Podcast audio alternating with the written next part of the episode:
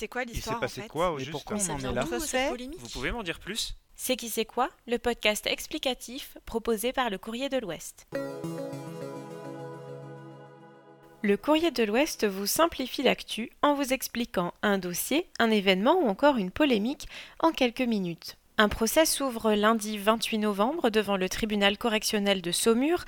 Julien Coutenceau, bonjour. Bonjour. Vous êtes chef de la rédaction du Courrier de l'Ouest à Saumur. En quoi est-ce une affaire hors norme? Oui, c'est un procès hors norme pour la juridiction de Saumur parce qu'il se déroule sur cinq jours, ce qui est plutôt rare à Saumur, mais aussi, surtout, parce qu'il sera question de traite d'êtres humains. Ce sera un procès sensible également parce que sur les douze prévenus, tous ont presque ont des liens familiaux et appartiennent à la communauté des gens du voyage. D'ailleurs, il est prévu un dispositif de sécurité assez important puisque toutes les rues autour du tribunal seront fermées à la circulation.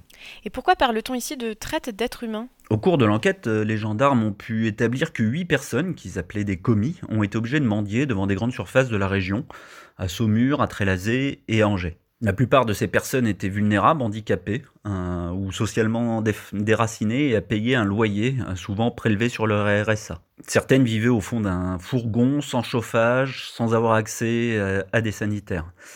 Évidemment, la traite d'êtres humains, c'est le chef d'inculpation qui retient le plus d'attention, même si les prévenus, qui se présenteront tous libres à l'audience, réfutent avoir utilisé des commis comme homme à tout faire. Et quels sont les autres faits reprochés aux prévenus? D'après l'enquête, les prévenus se présentaient souvent à deux euh, au domicile de personnes âgées et vulnérables, au prétexte de leur vendre des calendriers.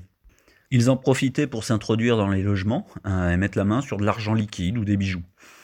Donc ils sont poursuivis évidemment pour des vols, mais aussi pour des escroqueries, du blanchiment d'argent, des extorsions, euh, et bien sûr, évidemment, pour la traite d'êtres humains révélée au cours de l'enquête. Certains sont en récidive, la peine maximum encourue est de 10 ans de prison, et pour ceux qui sont en récidive, ça peut monter jusqu'à 20 ans d'emprisonnement. Merci Julien pour ces précisions. Le Courrier de l'Ouest suivra les échanges chaque jour au tribunal. Ils seront à lire dans notre journal et sur notre site internet.